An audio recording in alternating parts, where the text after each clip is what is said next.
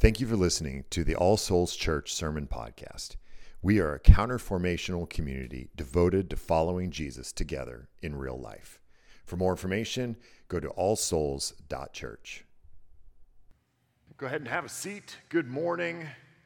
How are we doing this morning? Okay, that's what we're dealing with. All right. Uh, my name is Justin. If you're new, I am one of the pastors here. Uh, Pastor Harvey and Rachel are on vacation. Uh, and so I'm doing all the preaching this month.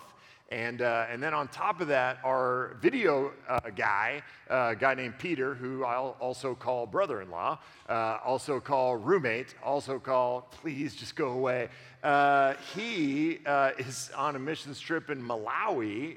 so I preached week two, three, and four this week uh, to the video camera, so I'm way ahead. So if I get a little confused, it's because I preached this one for the first time on Tuesday and then two others, and, and I'm not that smart. So keeping all that straight is uh, difficult.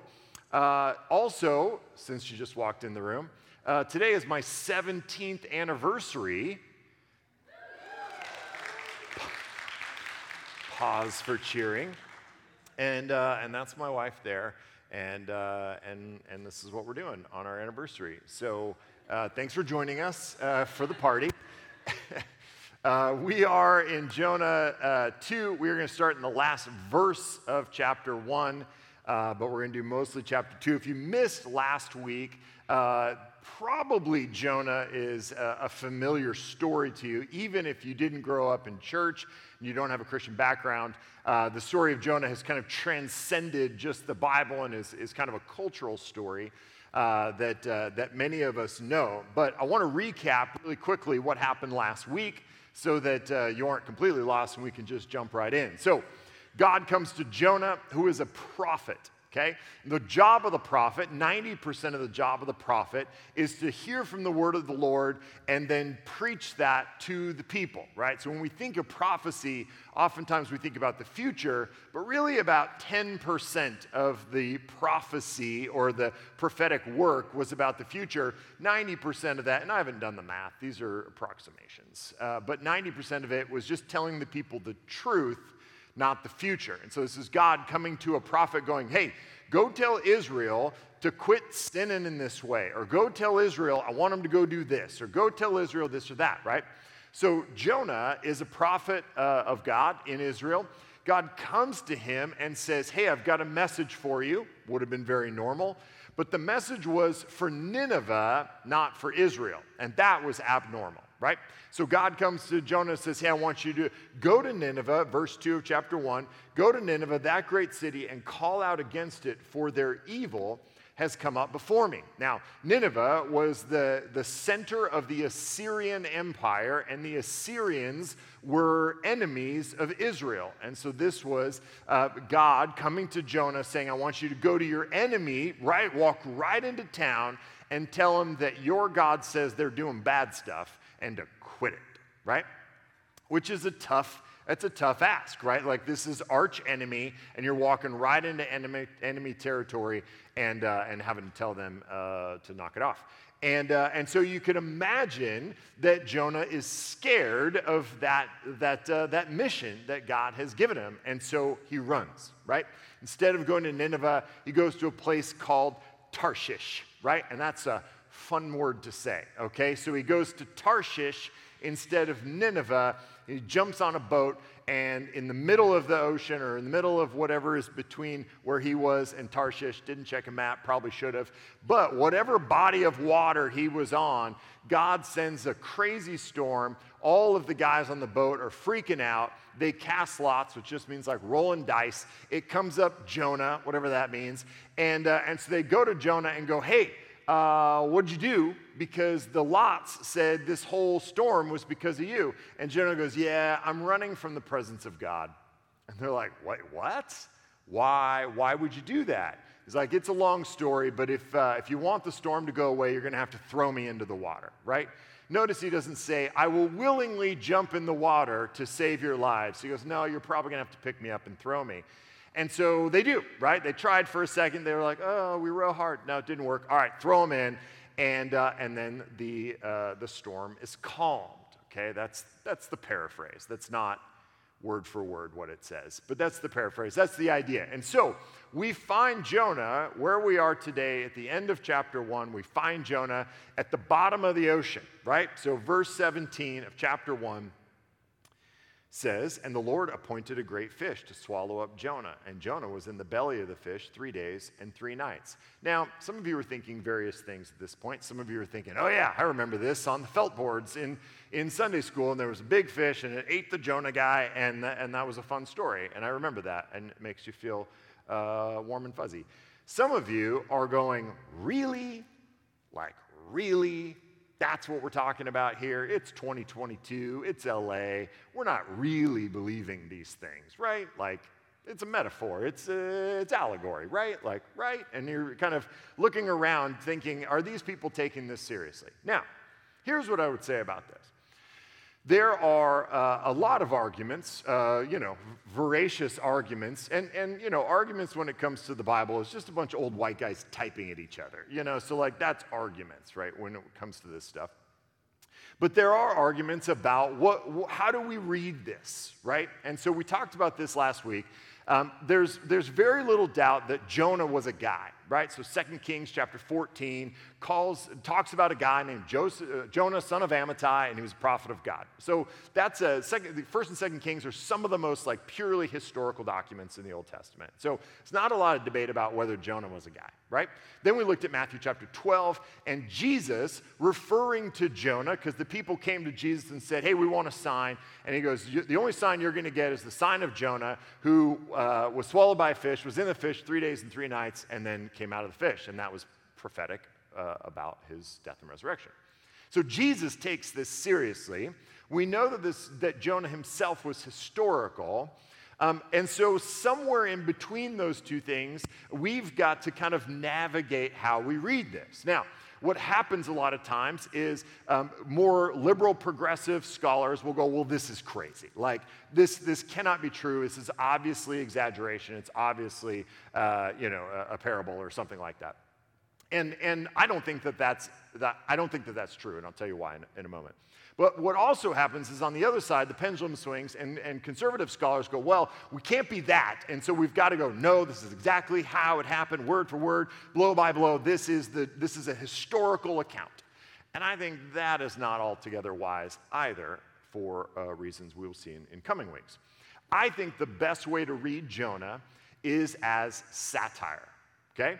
So, satire is a literary genre that we see actually throughout the scriptures. Jesus even used kind of satirical moments, sarcasm to draw out distinctions. I think the best way to read Jonah is this Could it have happened exactly as it was written? I think yes. Here's why. The moment we open our Bibles, the, this motion alone presumes there is a God. Right. Like we wouldn't be here, we wouldn't be uh, addressing the Bible, we wouldn't be taking it as authoritative if there weren't a God.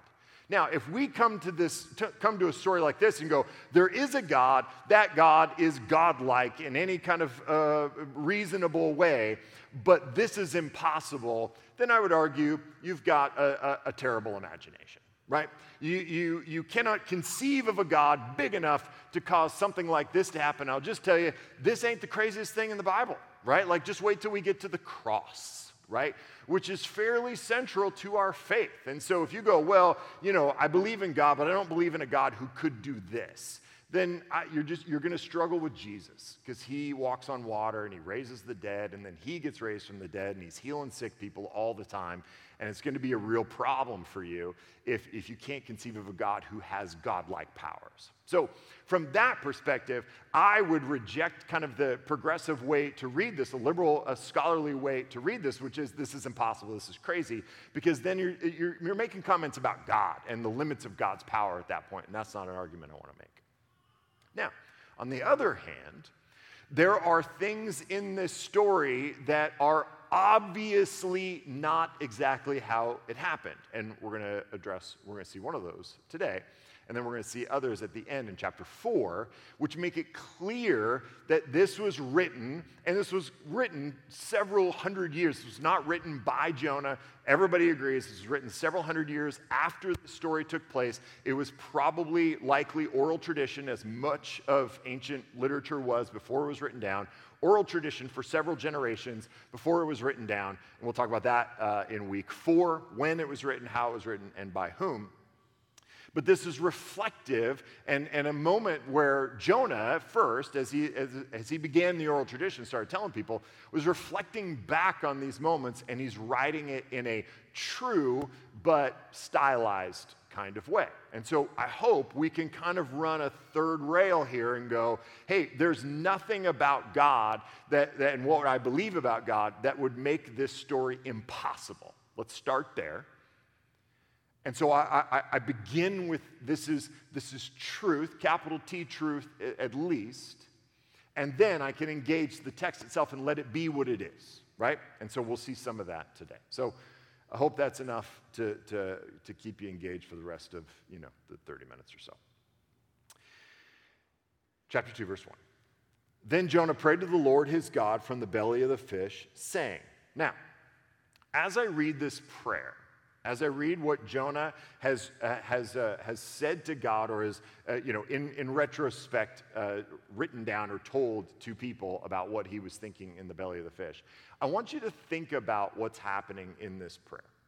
I want you to think about Jonah looking back on this moment because Jonah's good, but he's not uh, write a poem inside a fish good right? Like, I mean, this is, this is reflection back on what was going through his head and his mind in the moment, uh, you know, some years later. And he probably wrote down this piece of it and told the story for generations. But what I want you to think about is this Is this a prayer of repentance or is it a prayer of thanksgiving? Is it a prayer of repentance or a prayer of thanksgiving? And what might that mean for the story. All right, so I'm going to read through uh, and then we'll talk more. Says, I called out to the Lord out of my distress, and he answered me. Out of the belly of Sheol I cried, and you heard my voice. For you cast me into the deep, into the heart of the seas, and the floods surrounded me, and all your waves and your billows passed over me. Then I said, I am driven away from your sight. Yet I shall again look upon your holy temple. The waters closed in over me to take my life. The deep surrounded me. Weeds were wrapped about my head at the roots of the mountains. I went down to the land whose bars closed upon me forever. Yet you brought up my life from the pit. O Lord my God, when my life was fainting away, I remembered the Lord, and my prayer came to you into your holy temple. Those who pay regard to vain idols forsake their hope of steadfast love. But I, with the voice of thanksgiving, will sacrifice to you. What I have vowed, I will pay. Salvation belongs to the Lord. So, is this a, is this a prayer of repentance or a prayer of thanksgiving?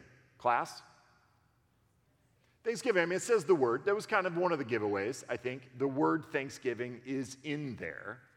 So, uh, maybe do better next time. But second question is, what was he thankful for?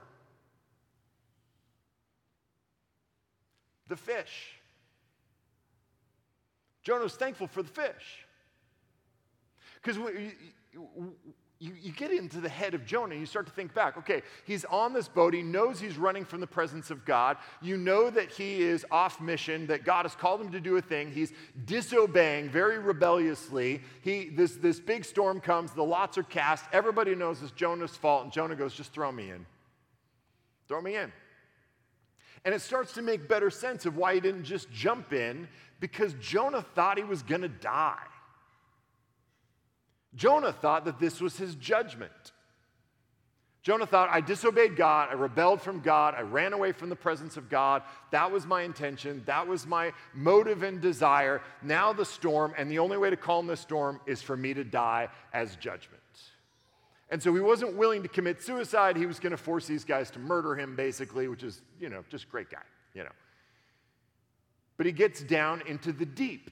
He gets down into Sheol. He gets down into the darkness. And, and, Sheol in Jewish literature is often about hell, but hell, even just kind of the way they understood it, was a place of, uh, of, of kind of otherness and goneness and distance and separation and isolation and darkness. And so he goes, I was in the depths. The waves were crashing over me. I was down, down at the roots of the mountains. I went down to the land whose bars closed upon me forever. And then you brought me up. This is a prayer of thanksgiving for the fish. Which is, it's kind of, it's kind of interesting, right? Like, I think when we think about this story and we read it at kind of a cursory level, it's easy to see the fish as the judgment. Like Jonah was disobedient, God sent a fish to eat him for a while, and that was his punishment. Like time out, three days, three nights, and a fish. And then he got spit up again. But in fact, that's not the case. There, there's not a moment in this prayer where it acknowledges very clearly that there was repentance at all. The closest we get to repentance is him saying, My prayer came to you in your holy temple. That's it. So it's interesting that Jonah, some years later, reflecting back on this moment, sees the fish as his salvation and remembers the feeling of elation and joy and salvation when he was in the fish.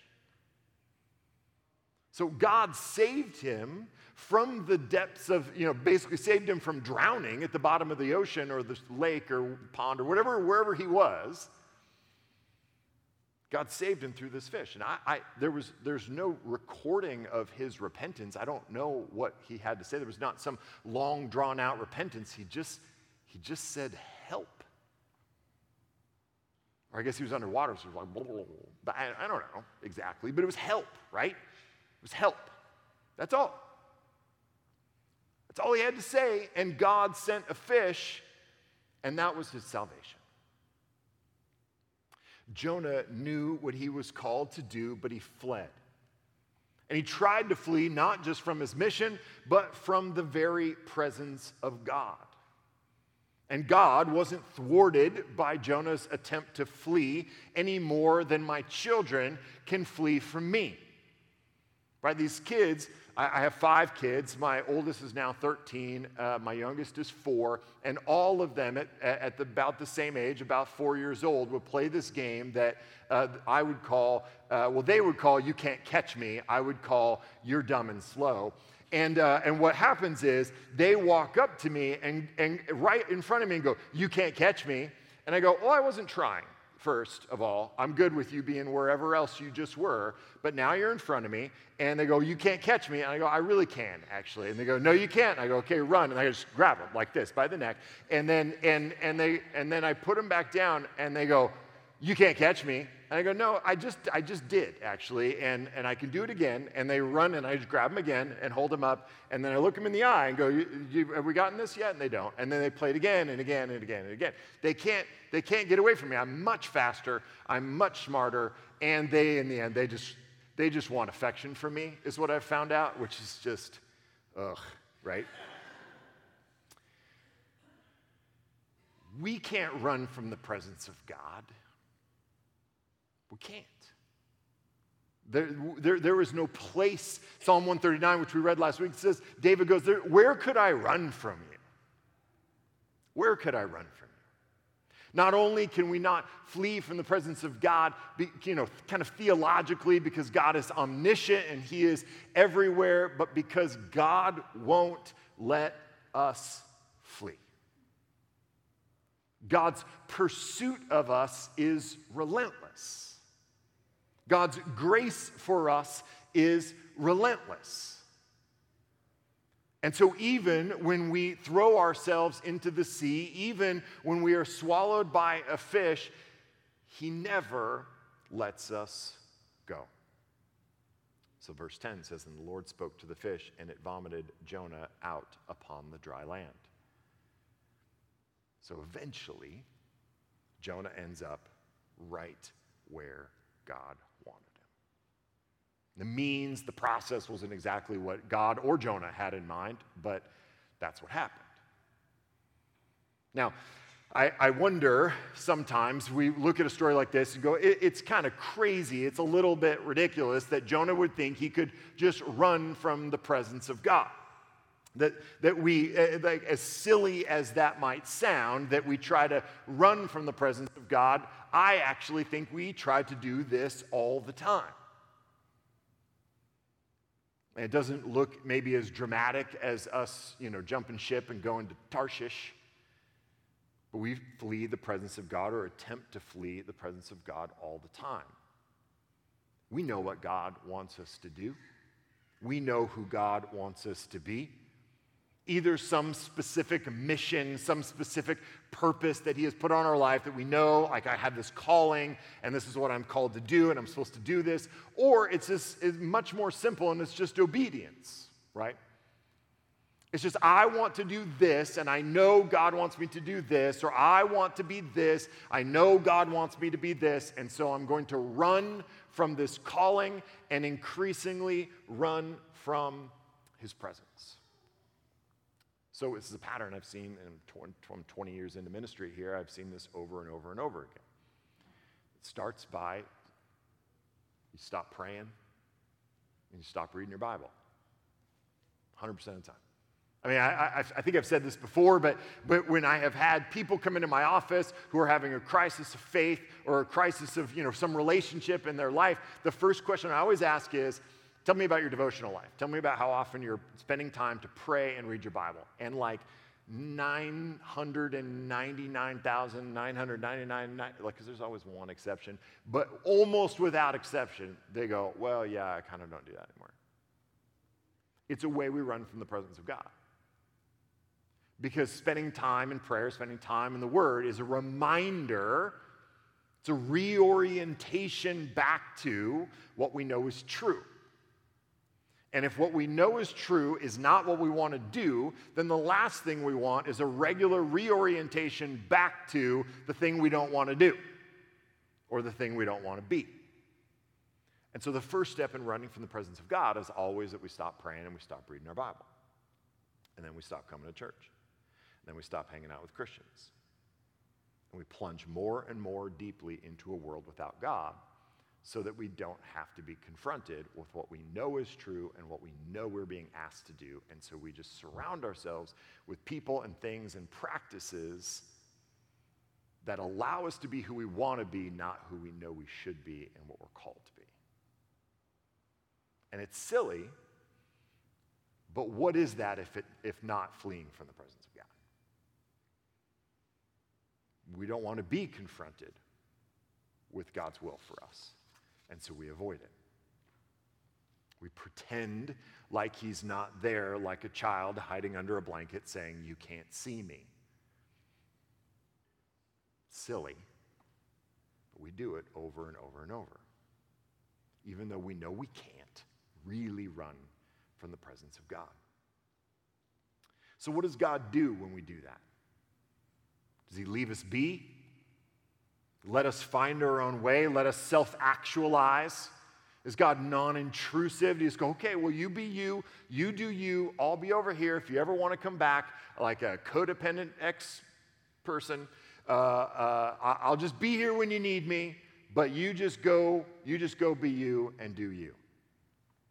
No, he brings storms.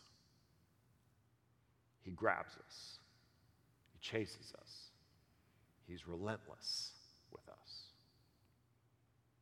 C.S. Lewis, in one of my favorite uh, quotes of his from Mere Christianity, says, um, We ignore pleasure, but pain insists on being attended to. God whispers to us in our pleasures, speaks in our conscience, but shouts in our pain. It is his megaphone to rouse a deaf world. Jonah could have very easily, in retrospect, looked back on, on the fish as judgment. Many other people could have looked at the fish as judgment. His buddies, when he told the story later, could be like, oh my gosh, I can't believe God would do that to you. I can't believe God would cause a fish to swallow you. I can't believe that he would even bring a storm in the first place that would cause you to have to get thrown into the water and then this fish. I can't believe God would do that to you. And there's a way, absolutely, to look at this moment as, as God's judgment and, and some sort of unfairness. Like, why couldn't God have sent, like, just a beautiful sunset and a dove floating by, suggesting gently he'd go to Nineveh? Because we wouldn't have listened. Jonah would have ignored it. He was already sleeping in the, in the boat during the storm. We don't pick up on subtlety not when it's a suggestion that we're off course and we need to get back. I can tell a story myself uh, where, where I lived this out myself, and I had a bit of a Jonah moment of my own. This was years ago. Some of you may know this story, some of you may not. Um, I planted a church in 2004 in Phoenix and planted it with uh, many of my friends and family. It was uh, some of the best time of my life. Spent eight years there planting that church. It went very, very well, and, uh, and, and it was in many ways some golden years. And uh, I, I, felt called uh, to leave that church and go plant a church in San Francisco. And I, I, I knew it. I, I, knew I was called. I knew that this was what God was asking me to do to lay down this church. And at that time, it was 5,000 people, five campuses, 50 staff. I mean, it was just a, a, very successful situation. And it was all my best friends and all my family and, and everyone I, I cared about at the time. And I knew God was asking me to go to San Francisco to plant the church. And so we made that decision to do that. We moved to San Francisco, and certainly there were circumstances outside of our control that made the situation worse. But instead of, of just simply obeying God and recognizing the mission that He put me on, uh, I, I rebelled. I didn't go to Tarshish or San Diego. I did go to San Francisco, but, but when I was there, I, I, I didn't want to be there.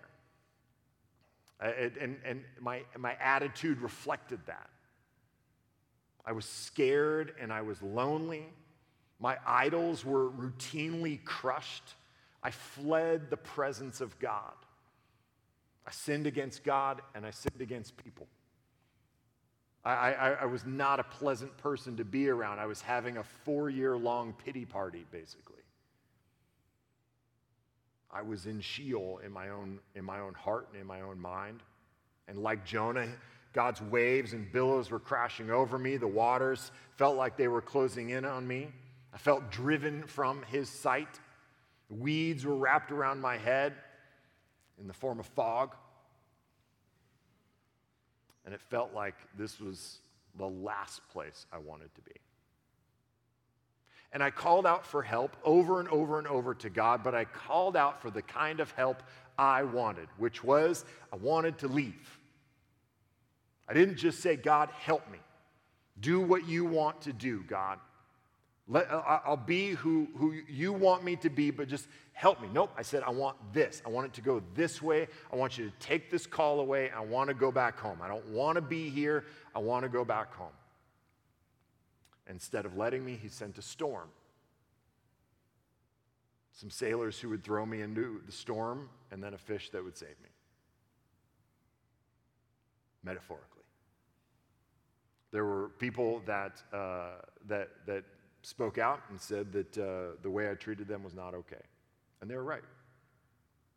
I was, I was harsh with them and I, I was selfish. And um, as a result, the, the guys, some of the guys that were around me, some of my elders, uh, asked me to uh, take a, a year long sabbatical, which is the way they put it. The way I would say it is, they fired me. And, uh, and, and they paid me to go away. And, and P- Pastor Harvey was one of those people, actually. And, uh, and, and so we spent a year in Phoenix, and I look back on that situation. I look back and go, I was called to go to San Francisco. And in spite of the fact that I did go physically, I did not go emotionally, I did not go spiritually, I didn't want to be there. And I was, I was blind. I mean, God blessed the ministry. The church grew. The church still exists. It's going great. We had a great home. We had people that loved us, and I was blind to it the entire time.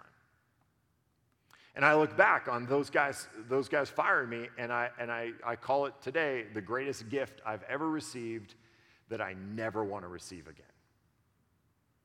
I hate that it had to happen, but it did. Because they looked at me and said, You're not going to get healthy while also planting a church in San Francisco. And they were right. And so we ended up in Phoenix, which is so much like Nineveh. It's crazy. That pain, though, I look back now with thanksgiving. I couldn't see it at the moment. It felt like drowning, it felt like judgment, it felt like death. And when I was fired and, and, and sent away in love, I mean, these were some of my best friends, and they remain my, my best friends. That they were doing what they thought was best for me. And I looked at that, and, and it was painful, and it felt like judgment, and it felt like something I never, ever want. And now I can see it for what it was. It was the relentless grace of God for me. It saved me. In many ways, I wouldn't be here in this pulpit. I mean, it could have gotten way worse. I mean, what I, what I, what I did in San Francisco is I just was kind of cranky for a really long time, and people got sick of it. But it could have gotten worse. God saved me from myself. He saved me from my selfishness. He saved me from my pride. He saved me from my idolatry. Sometimes grace looks like a fish eating you. Sometimes grace looks like getting fired. Sometimes grace looks like pain. And it's not until maybe years later that you can look back with thanksgiving the way Jonah did and said, No, that, that was the relentless grace of God who was not just going to let me either have my own way and get to leave, and it wasn't going to let me crash. This was God's grace for me. And we see this over and over and over throughout the scriptures. We see this over and over throughout our lives. The choice we have to make is what, how we see it and if we can recognize it as such. Because it's painful. It's painful. It took a long time. It took, it took a year for me to come to grips with the fact that this was God's grace for me. I was bitter and I was angry. And then, and then getting fired doubled the bitterness at first. And I couldn't see it. And I thought, man, this is, this, this is pain on top of pain on top of pain. And it wasn't until much, much later that God could allow me to see it for the grace that it was. And we see this in a macro sense in Jesus. We see that pain has been transformed from a tool of death in the hands of Satan to a tool for salvation in the hands of God.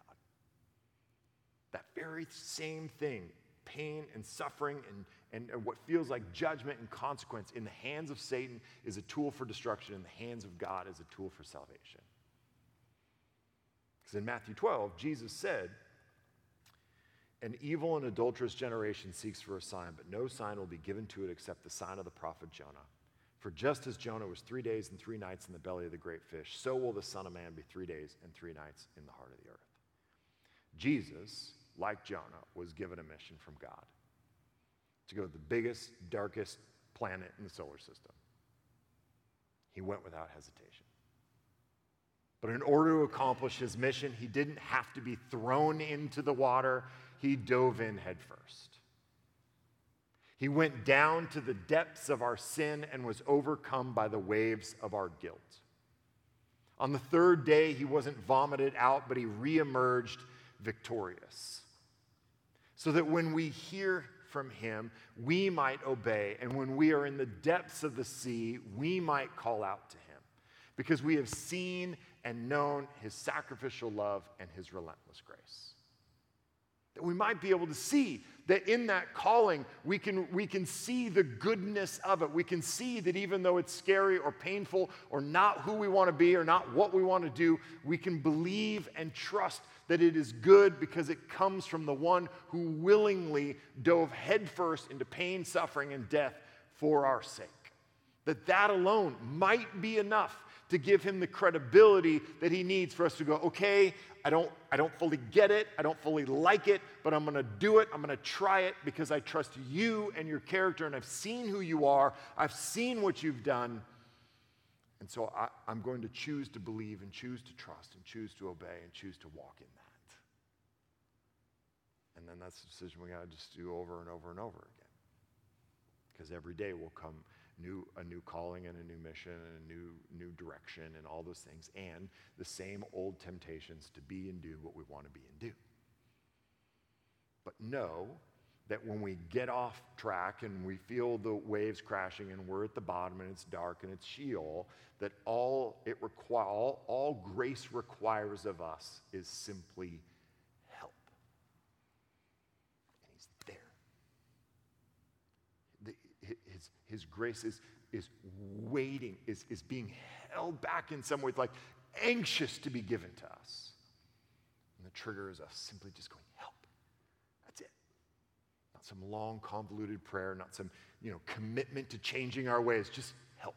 God, help.